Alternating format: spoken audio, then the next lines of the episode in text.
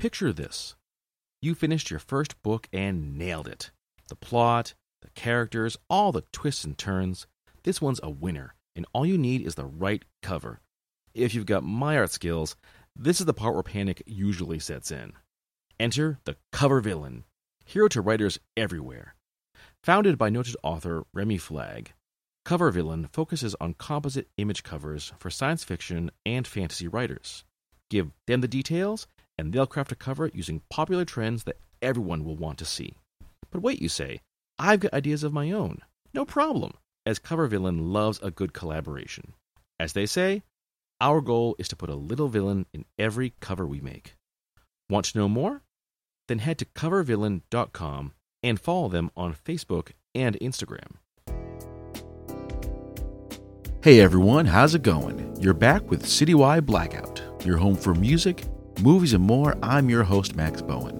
Author Evelyn LaTorre shares a story behind her marriage to Antonio, a man she met while serving in Peru as part of the Peace Corps, in her new book, Love in Any Language. And in this episode, we dive deep into her meeting Antonio and their early years together. Evelyn also shares what led her to write the book in the first place and how she decided what to include. We talk about what makes a cross-cultural relationship work and the things learned during her time with Antonio.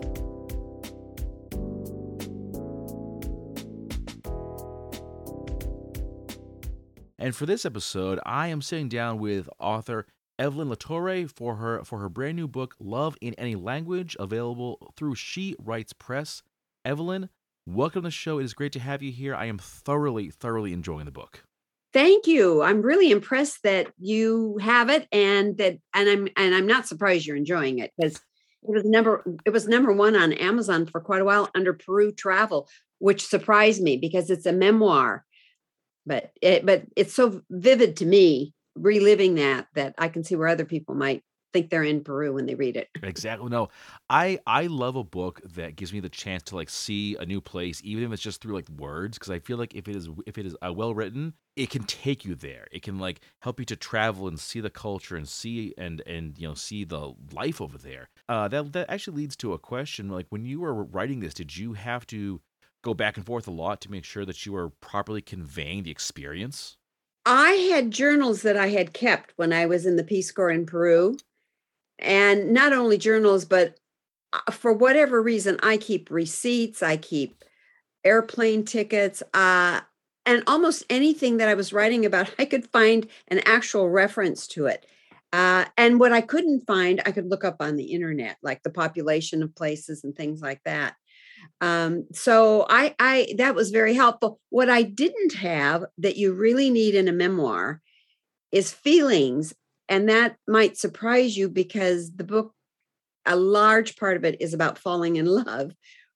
And I would write down what Antonio said and what he did, but I didn't always write down my feelings. But I could tell in rereading it, and I had not gone back to my journals until after I retired. I retired from 32 years in education in 2002. And that's when I started writing, and I dug out the journals, and I was just pleasantly surprised with all the detail that was there. Mm-hmm. When you were like writing the book, was this like taking you back through the experience again? Were you thinking, oh yes, I kind of forgot about this, I forgot about that. That was really amazing. Absolutely. And I finished a second memoir, and the same thing happens. And I really encourage people to write down the memories, really get into it. I could write for 8 hours straight because I was living in this time of falling in love, which, if you've fallen in love, it's just a glorious time to be. And my husband's is a very private person, and he did not want, he kept telling me, don't write about me, him. Write about yourself. Well, I was writing about myself, but there was no book without him. And so we compromised. He said no pictures of himself, which I'm sure people are disappointed. I put a number of photographs in the book that my older son helped, make bright and things like that. So we compromised, and I changed his name. So his real name is not Antonio, but Antonio fits even better than his real name. So what would happen is I would be writing and writing, and I would come downstairs. I do all my writing in bed, And I would come downstairs from my bedroom and I say, I just love this Antonio guy, because it did. It brought up the feelings of falling in love for the first time. Now, I still love him, but that was super exciting, remembering that time. The only time I hesitated was, you'll see towards the end of the book, there is an incident, a situation. Well, it says right on the back cover, I got pregnant and I was on my way out.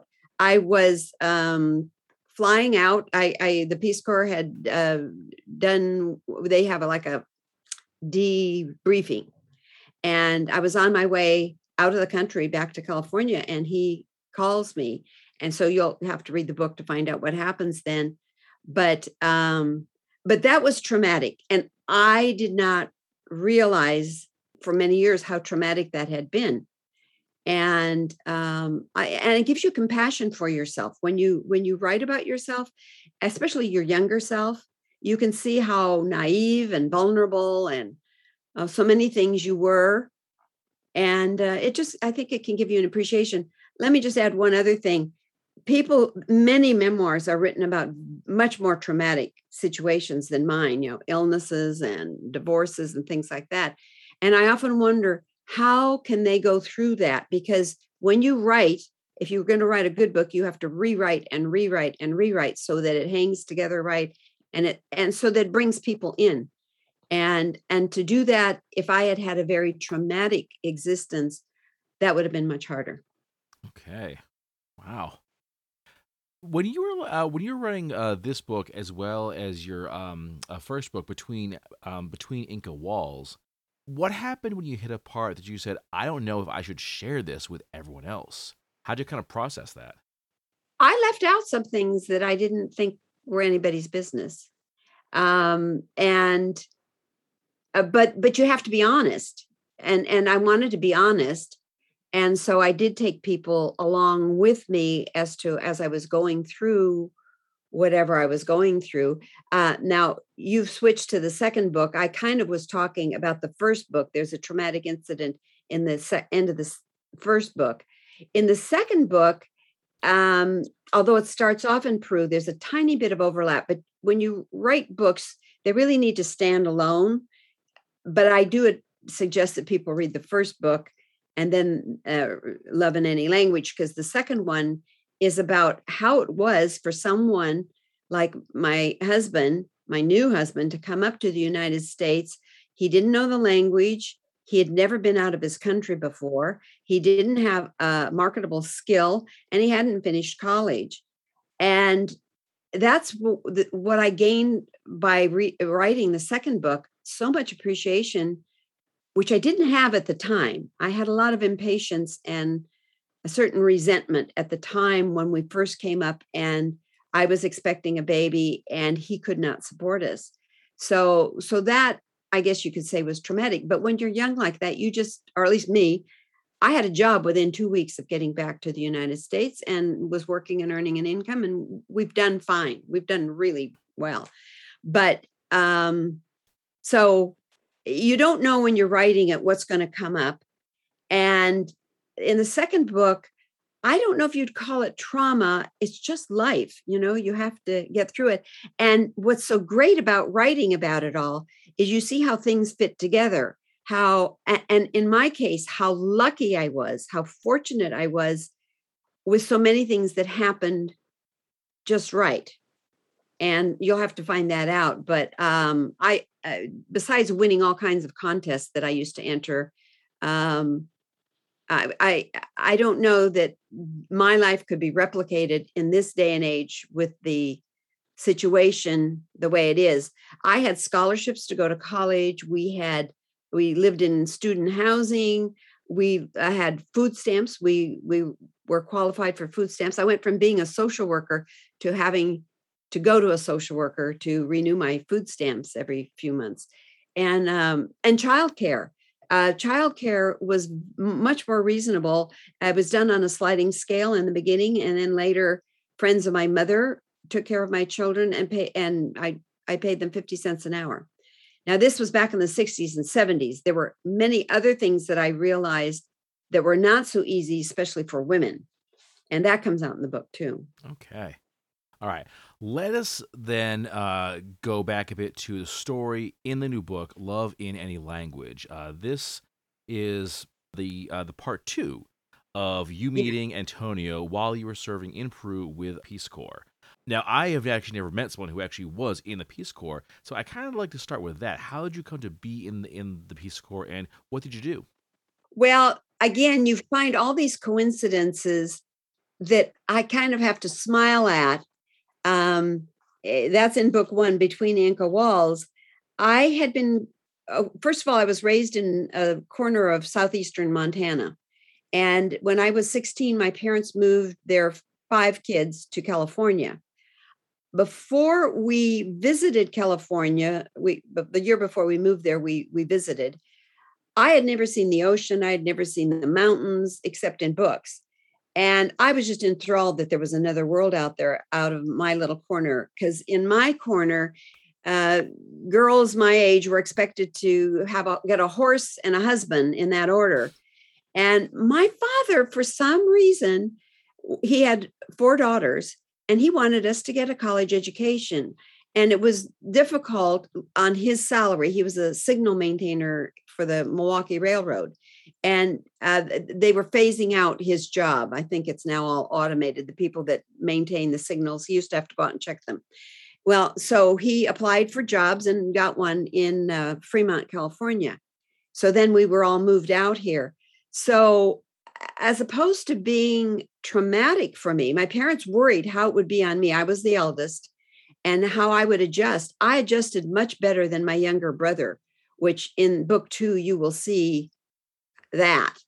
I don't know if that's what affected him or not. So how did I end in the Peace Corps? When I was in California, there, of course, were various nationalities, ethnicities, and I had never been exposed to that in my corner of Montana. And I, when I went to college, I got a scholarship to go to Holy Names College, Catholic college. Cesar Chavez was working in the Central Valley. And at the time I was down there, taking a census among the migrant workers.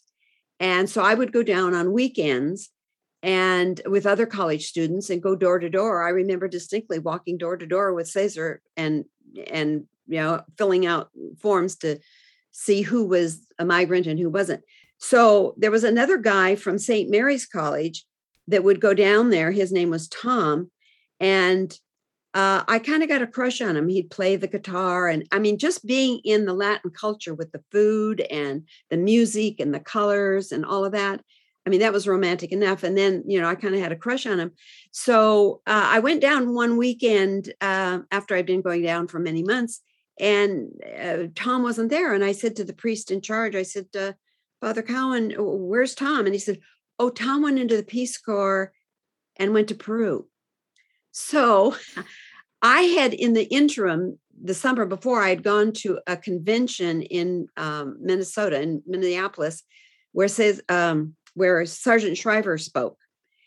And I knew about the Peace Corps, and I had spent a summer in Mexico, and that was just the next step. After spending a summer in Mexico, the Peace Corps was the next step. But I didn't know Latin American countries, and because Tom had gone to Peru, I thought, well, I'll put down Peru. So I did. And would you believe, after 60 years, last Saturday, I was at a barbecue with the group called Amigos Anonymous that I had gone to Mexico with. And one of them said, well, now, would you happen to know this Tom guy? I won't say his last name. They know him. I mean, what a small world. I have found him on LinkedIn and know that he lives in Northern California and all that. But I don't know if he realizes that he was the reason that I ended up going to Peru. And I don't think he knows that I ended up marrying a Peruvian. So it's all because of Tom. Thank you, Tom. And that's how you are at 19 to 21. I mean, you know, what else do you have to occupy your mind? Exactly. The guy you like goes to Peru, off you go. Yeah. What was it like for you, though, when you first got there? Was there a lot of culture shock? You know, I have more of a culture shock coming back to the United States after being in Latin America. And I can talk about that later if you want me to.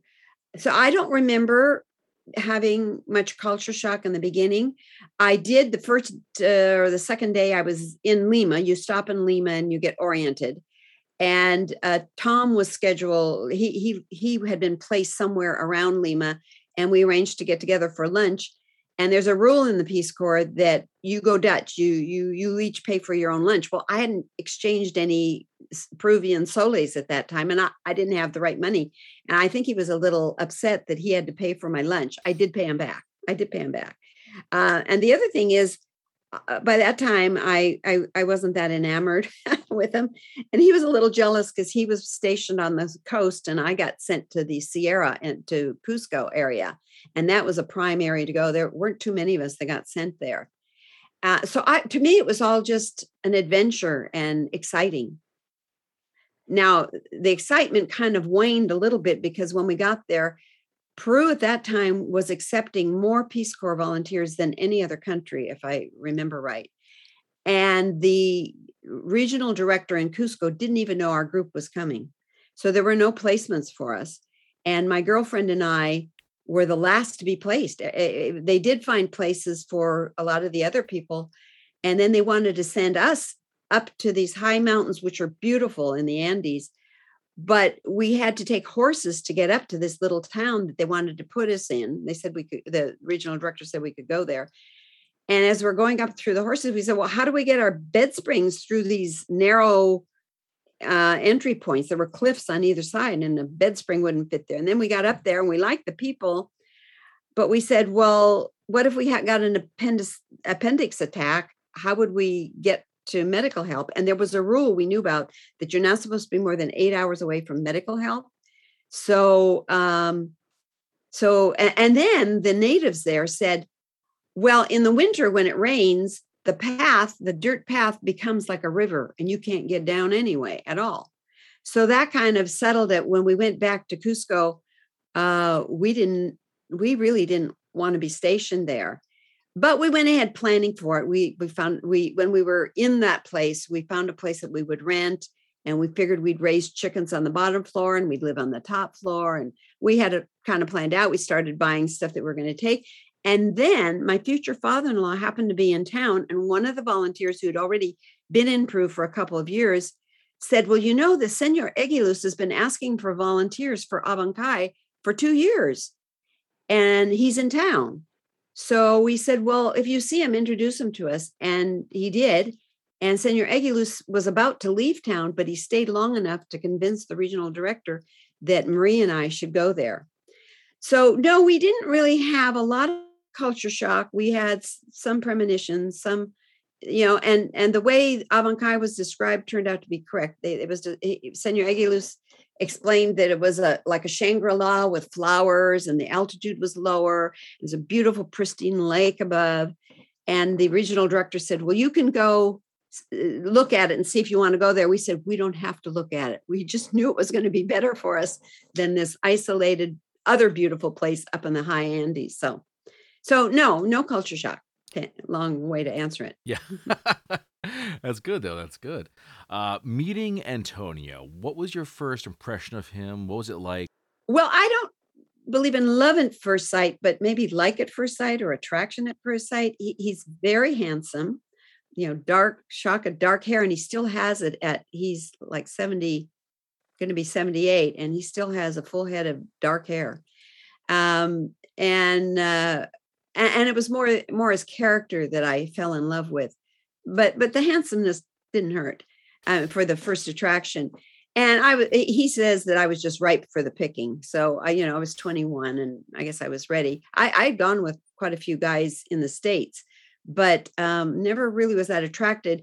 If you've read the first part of the book, you know that as soon as I hit Mexico, Latin guys, just a lot of them I liked. I just liked their liveliness, and so there's something about them that I still do. I still do. In the second book, you'll see a picture of someone who's even more handsome than my husband.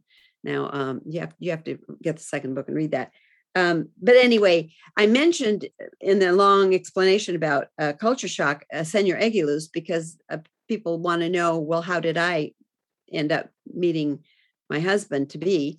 And it was because Señor Eguiluz had a stepson And a few months after Marie and I were put into Abancay, we had to be back in Cusco. The Peace Corps was giving us shots all the time, injections of one thing, gamma globulin, anti-rabies, whatever. I don't know, just all kinds of injections to keep us healthy, I guess.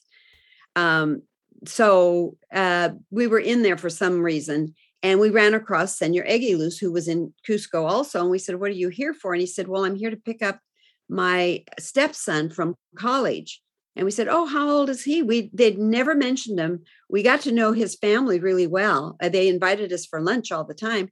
And he'd never mentioned that he had an older son. All his kids were young. And when he said 19, I thought, that's a little young. I'm 21. That's too young. Well, it turned out that he was the same age I was, that the stepfather really didn't know what age Antonio was. And so, like they always did, they invited us to lunch. And so we were there quite a bit, and we were both attracted to one another. But we dated for a year and a half. We would see each other when his university went on strike and he came home, or during vacations when he was back there, or when I went to Cusco sometimes.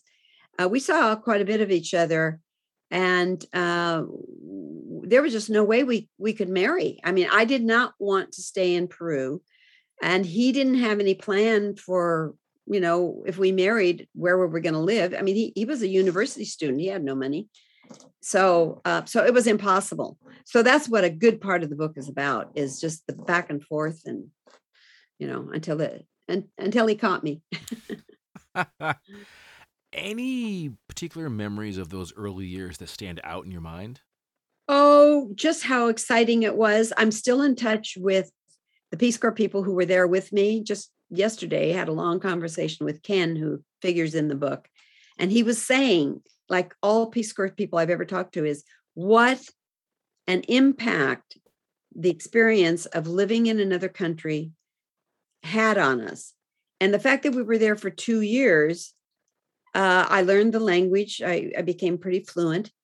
I think it helped that I was placed with Marie, who was already fluent in Spanish, although I eventually had to do my own talking. For the first few weeks, she would do the talking because she understood, and she didn't make as many mistakes as I did, until one day I heard someone say, "Well, why doesn't Evelyn talk? Is she not as intelligent as you are?" or something like that. It was something that really got to me, and I started speaking right away. I wasn't hesitant. We had training in Puerto Rico, and I was stationed there with like three other young women. At least two of the three had been Spanish majors, and they knew what a mistake was, so they were reluctant to speak. I didn't know I was making mistakes. So in Puerto Rico, I would speak to the kids. There was another guy in Puerto Rico that we would talk all the time. And then when I met Antonio, he corrected me a lot of the time. He corrected my Spanish, and he takes the credit for my learning Spanish fluently.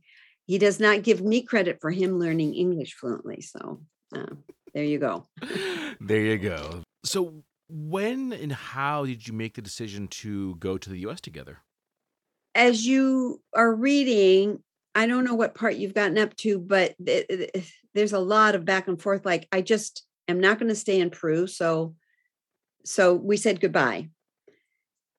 And his biological father lived in Ohio and had lived there for many years. And so he would write to his father, especially when he had fallen in love with me and he wanted to go to the States. He wrote to him and said, couldn't he sponsor him? Could he help him get up there? I wrote to him and said the same thing. And his father wrote back and said, I'll bring you up when you're fluent in English, when you have a job skill, and I don't know, something else. And that was impossible living in Peru. So we figured it was doomed. And I often think how I would have felt reading my journals if we had not married, because I would be reading about this great guy and wondering whatever happened to him, who he married, how many kids he had, all that kind of stuff. So what happened was I didn't know if I was pregnant or not. It was the very end of the Peace Corps. And like I said, I went, we all had to go to Lima, and they have a where they debrief you. But the Peace Corps doctor in Cusco had said to me, because I thought I had worms. I mean, I had stomach discomfort, and I would get sick in the morning. I had no idea what it was. Both Antonio and my girlfriend, Brie, said, well, it's just that you don't want to leave Antonio, and that there was something else. And the Peace Corps doctor in Cusco said, well, it could be a case of worms. So they did arrange for a test with obstetrician in Lima. And there's a very dramatic scene in the book where I'm in his office by myself, and the nurse puts her hand on my shoulder and says, you are pregnant. And communication back and forth in the country isn't very good. I don't know how it is today. Well, everybody has cell phones today, but we didn't have cell phones then. So I get word back to, you have to read the book. I have to remember how I think I wrote him a letter, but I wasn't sure it would arrive in time. Oh no, in fact, I wrote the letter in there and said, I didn't know what I was going to do, that I was pregnant with his baby, but I didn't know what I was going to do. And I might take a tour around South America with the other volunteers. Now that's how a 23-year-old thinks, I think, sometimes, well, I'll just go on with my life anyway. Yeah, exactly. I don't know if he even got the letter, because he, in the meantime, was so distraught with my leaving him in Cusco that he sent a letter with another volunteer who was coming from Cusco to Lima. And it got to me about the same time. He did get a hold of me by phone. That's what it says in the book. And he says, I don't care whether you're pregnant or not. I want you to come back and marry me. Aw, so, that's nice. Yeah, no, he's a very sweet guy. I like that. Very sweet. I like that. I want to ask a bit about being in a bicultural relationship, because that it has its challenges, and also has its wonderful moments too, because it's a chance to really learn about an entirely new world. But what was it like for the two of you? How did you kind of make it work with the difference? Well, in the second book, Love in Any Language, a memoir of a cross-cultural marriage, you'll see that it didn't really work that well in the beginning. We started off, like I said, I got a job right away in a hospital as a night clerk. After the Peace Corps, the freedom of the Peace Corps, I couldn't stand to go to an 8 to 5 job. So I took a 4 to midnight job, and that made it seem okay. And so I would transcribe the doctor's notes, and I would intervene in phone calls from the relatives. I was in the women's burn unit. So I came up first because, for a lot of reasons, you have to read in the book. And the embassy kept making mistakes with his paperwork. He was stuck in Lima at his grandparents' house. So he didn't come up for a month later, but he did write to me, and I would get the letters, or we would call once in a while, and the phone calls went through between Lima and California. And he said, well, now wait to buy a car until I come. And I could see he wanted to be involved in our decisions, a whole lot of things, a place to live and all of that. Of course, I came up and I was with my parents. My parents are very religious, very Catholic, and I could not tell them, what condition I was in. I started eating a lot, and my stomach started protruding, and I think they just thought I was, gorging on food I'd missed for a while. Anyway, so Antonio's about to come up, and he says, I'm going to send a telegraph saying what time I'll arrive at San Francisco Airport so I could pick him up. And he put down in the telegram, I wish I still had the telegram, he put down 12 a.m., so I worked 4 to midnight. So I planned to get off early to go pick him up at midnight at San Francisco Airport. About 5 o'clock, I get a phone call that says from Redwood City, across the bay from me. It says, we have your husband here. Do you want to come and get him? So we started off. I mean, that's one cultural difference, because They use what most of the world uses is, 13, 14 for their hours. And that would have solved that. But we go 12 o'clock and he had put 12 o'clock to, I picked him up in a Volkswagen I had purchased. And we went to an apartment that my mother and I had picked out that was an adults only apartment because I couldn't tell my mother that I was going to have to leave in 6 months because we wouldn't be the only, we would have a child. And so that didn't start off, we didn't start off really well that way. And I'd say that was a cultural difference in that I was taking charge because I understood the culture.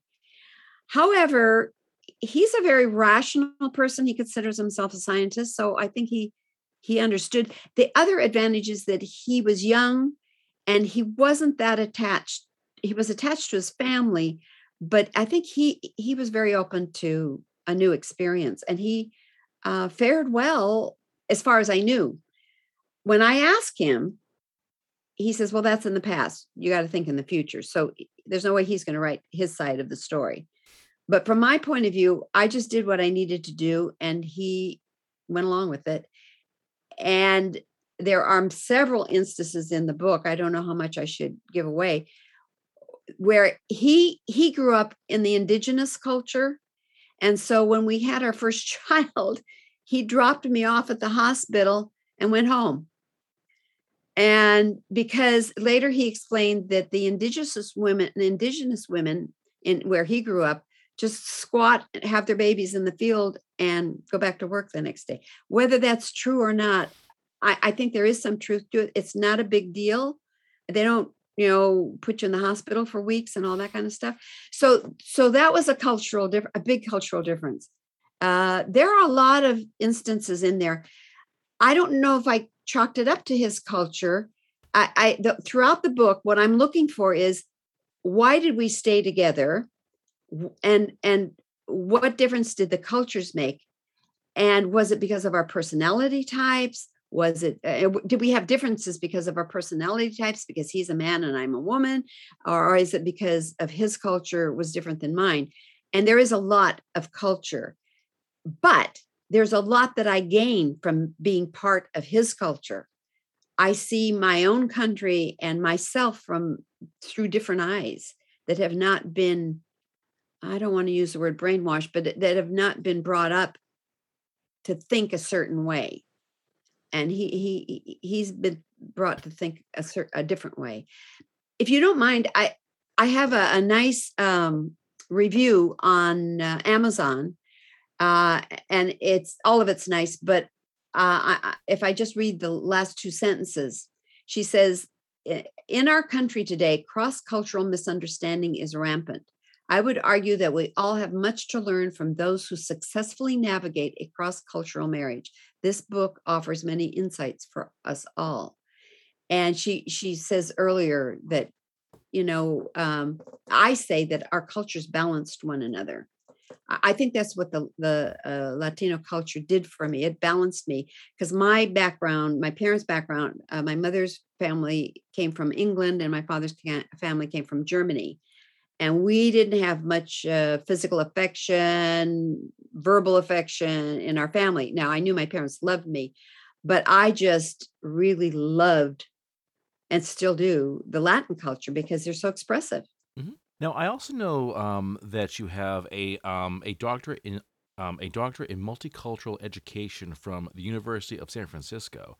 Mm-hmm. Do you feel like your relationship with Antonio, your time in Peru, kind of helped you along with that part of your education? Oh, the career that I had and that degree I owe to wanting to know more about other cultures. I don't know if it doesn't say there, but my husband and I now have traveled to over 100 different countries, and we're about to go off to Morocco in December. So we both love different cultures. He didn't in the beginning. In the beginning of my second book, you'll see where I took my boys. They were 13 and 17, and for 2 months we went around Europe. He did not want to go, but now for the last many years he has.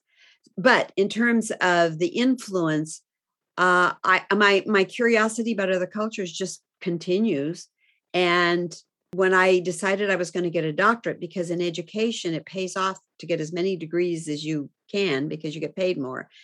And I love learning. I just love learning. And they had just put in that major, multicultural education. And I was a minority in that discipline, very much a minority. But I loved it because I had professors from all over the world, Israel and, you know, Puerto Rico and Chile, you know, all over. And it gives you the gift of seeing yourself and your country through another culture's eyes by interacting that way.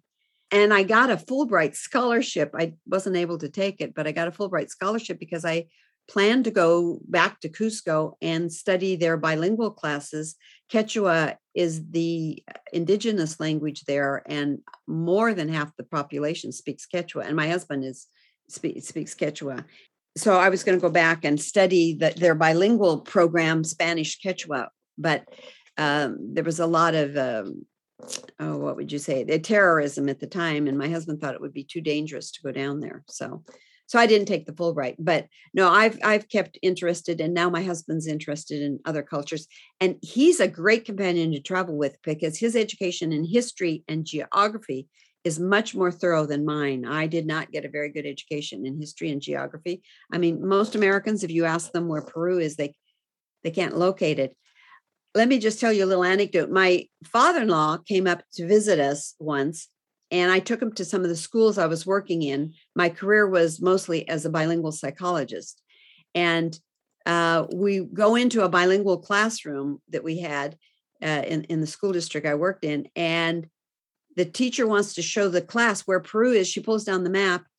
No Peru, any place. No map with any Peru on it. I think her maps went as far as Central America, and that was it. So for a bilingual classroom, you really should have a map of where they speak Spanish. But that kind of tells you Americans think we're it, and everybody else is, you know, not worthy of being on a map. Do you feel like that attitude has changed in recent years? Oh, yeah. Well, it has among the people I know. I mean, I hang around mostly with ex-Peace Corps people and Amigos Anonymous people who've been to Mexico. And I love the change in the belief that other cultures exist and are valuable and we can learn something from them. Now, living in the San Francisco Bay Area, that's pretty much been the case for a long time. We lived in Berkeley for a long time. And I love that liberal type of thinking. I don't know that all places value that though. You ask if I think it's changed. It's pretty much been here and it's gotten better. I live in a town that has the second largest Afghani population. And so we've been raising money for the refugees. And people are very generous and very open to that and very open. And we've got great restaurants. I mean, I think the Asian population I know the Asian population between people from India, China, Japan, and then there's big Afghani population. I'm in the minority here as an Anglo. So yeah, where I live, there definitely is acceptance. All right. We've talked a lot about the story that you cover in both books, but one thing that I was really curious about is what made you want to write this in the first place? Like, why did you want to share your story with Antonio, with the whole world? You know, I feel very vulnerable having done that. And at first I was just writing it for myself because I wanted to know. Because I love to write, for one thing. I've got several articles out there. They can be found on my website about how I came to have a writing life. Like I was telling you earlier, I can just write for long periods of time and rewrite and just love. It's my favorite thing to do. Well, maybe other than travel. There a tie there. But and then my next book will be about my travels. I've got to figure out what structure I'm going to use for that because I've had some interesting situations traveling in 100 different countries, and they're all so different. But anyway, I had a question as I read my journals, or maybe that's what threw me back to reading my journals. For the first book, the question I had was, how could a girl who thought she was going to be a nun, Up until I graduated from college, I thought I had a vocation to be a nun. How could she then get pregnant before marriage, which was verboten? And then the second question I had for the second book was, how could a marriage last for, well, we've known each other now for 56 years. We've been married for 55 years almost. How did it survive all the things that I knew we went through and the pressures in the United States today? And when I looked up the statistics, the relationships between Latinos and Americans, or well, people from Hispanic countries maybe, I think they last longer, at least the statistics that I could find. They don't all last, but the divorce rate among, you know, in the United States period is 50%. It's getting better. I had two sisters that went through very bad divorces, a lot of friends that went through divorces, including another Peace Corps friend who married a native from a Latin American country, and they divorced within a few years. Well, they had three children and then they divorced. So I was looking at my own marriage and trying to figure out what had made it last. And you'll have to read the book to find out. Well, I really should tell people. I mean, because I think I discovered why, but I kind of want people to come up to their own conclusions as to why it would have lasted. First of all, when I met Antonio and fell in love, I didn't know that's what love was. I had never felt that before, and I didn't know what it was. I think he knew because he asked me to come back and marry him, because I could have gone. I would have left. So does that mean I didn't love him as much as I did? I think it just means that I didn't want to stay all my life there. I've known couples that have made, I have a younger brother who has a PhD in history and lives in Jalapa, Mexico. He's a professional musician, and he married a Mexican woman, and he's been married now 20 years, and he lives in Mexico. And so, and very happy.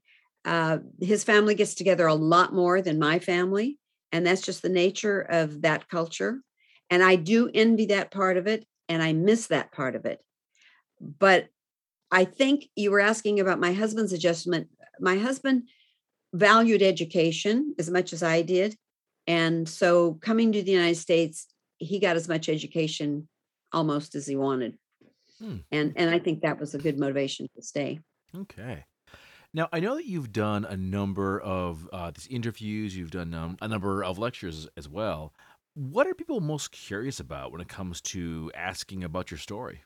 Well, I was doing a lot of speaking about my first book, and the number one question was, well, what happens after the wedding?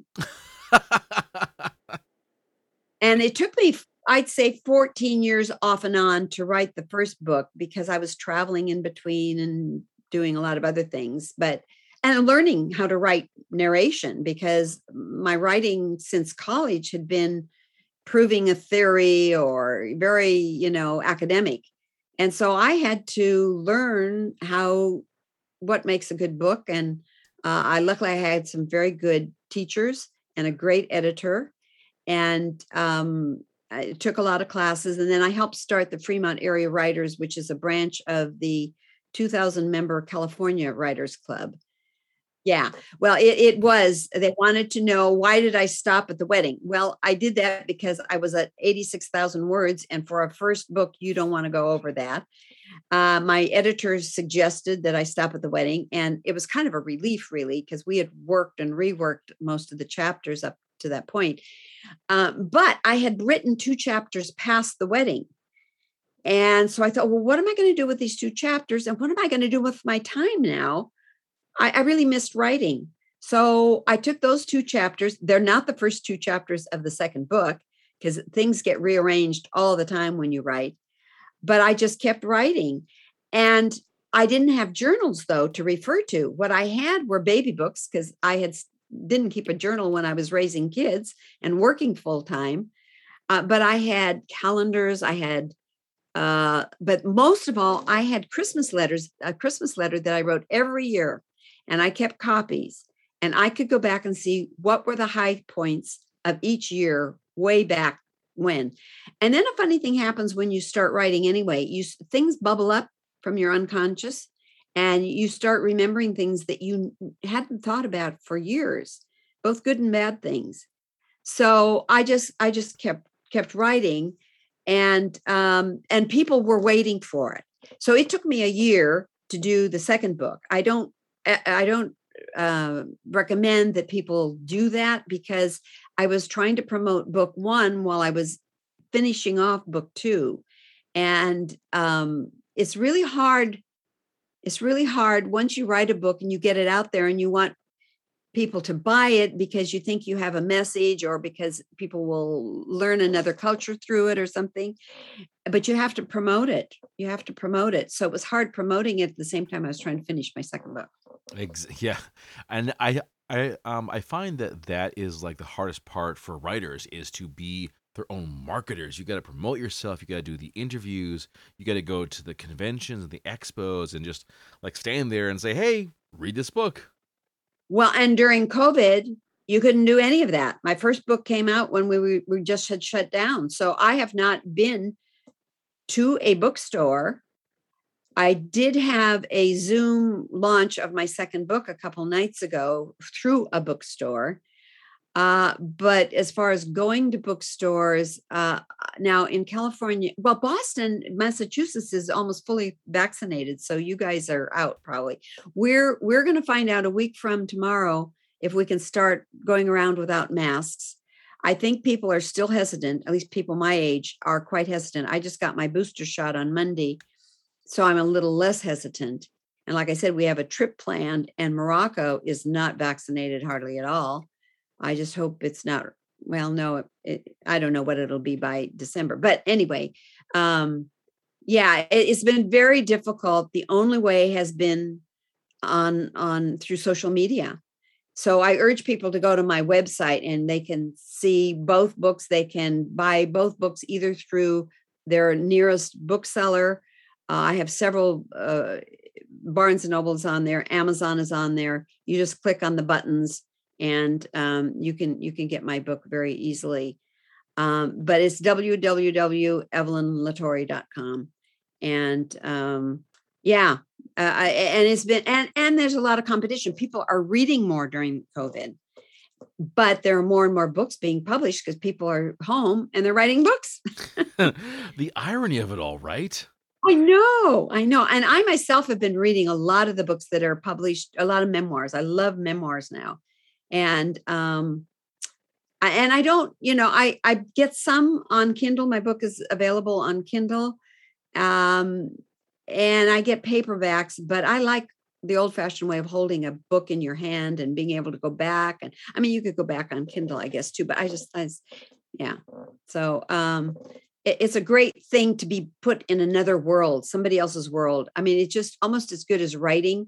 If a book is well written, you just are part of their world and you learn so much and you identify with what they're going through or what they're having. I've been amazed at the people who say that they identify with my book in the strangest parts. I mean, somebody that was grown up, that knows Montana, for example, or somebody that's been to Mexico. It varies what part they will identify with, but invariably there are universal truths that people can see that are just about human beings. So I love that. I like that. I really do. All right, Evelyn. Well, on that note, we are going to be bringing this interview to a close. I want to thank my guest, Evelyn LaTorre, for joining me. And for the folks at home, if you haven't, get your copy of Between Inca Walls and Love in Any Language. Go to Evelyn LaTorre, LaTorre.com for more information, and definitely get this book. It is an amazing adventure. Can I mention one quote from Pablo Neruda? Because yep. I noticed in your podcast, you have a lot of musicians. Pablo Neruda said, "The person dies slowly who doesn't travel, read, listen to music, and isn't enchanted with oneself." And that's what it takes to write a memoir, is to be kind of enchanted with yourself. So thank you very much. This was very enjoyable. You're very welcome. This is Angelina Singer, author of the Upper World series, and you're listening to Citywide Blackout, the best podcast for independent artists. Okay, everyone, that brings this episode to a close. Big thanks to Evelyn for joining me, and definitely check out her book. I'm reading it right now, and I'm really digging it. In the meantime, you can follow this show on Facebook under Citywide Blackout, and Twitter and Instagram under Citywide Max. Check out the show wherever you find your podcasts, as well as every Saturday at 10 p.m. on Boston Free Radio.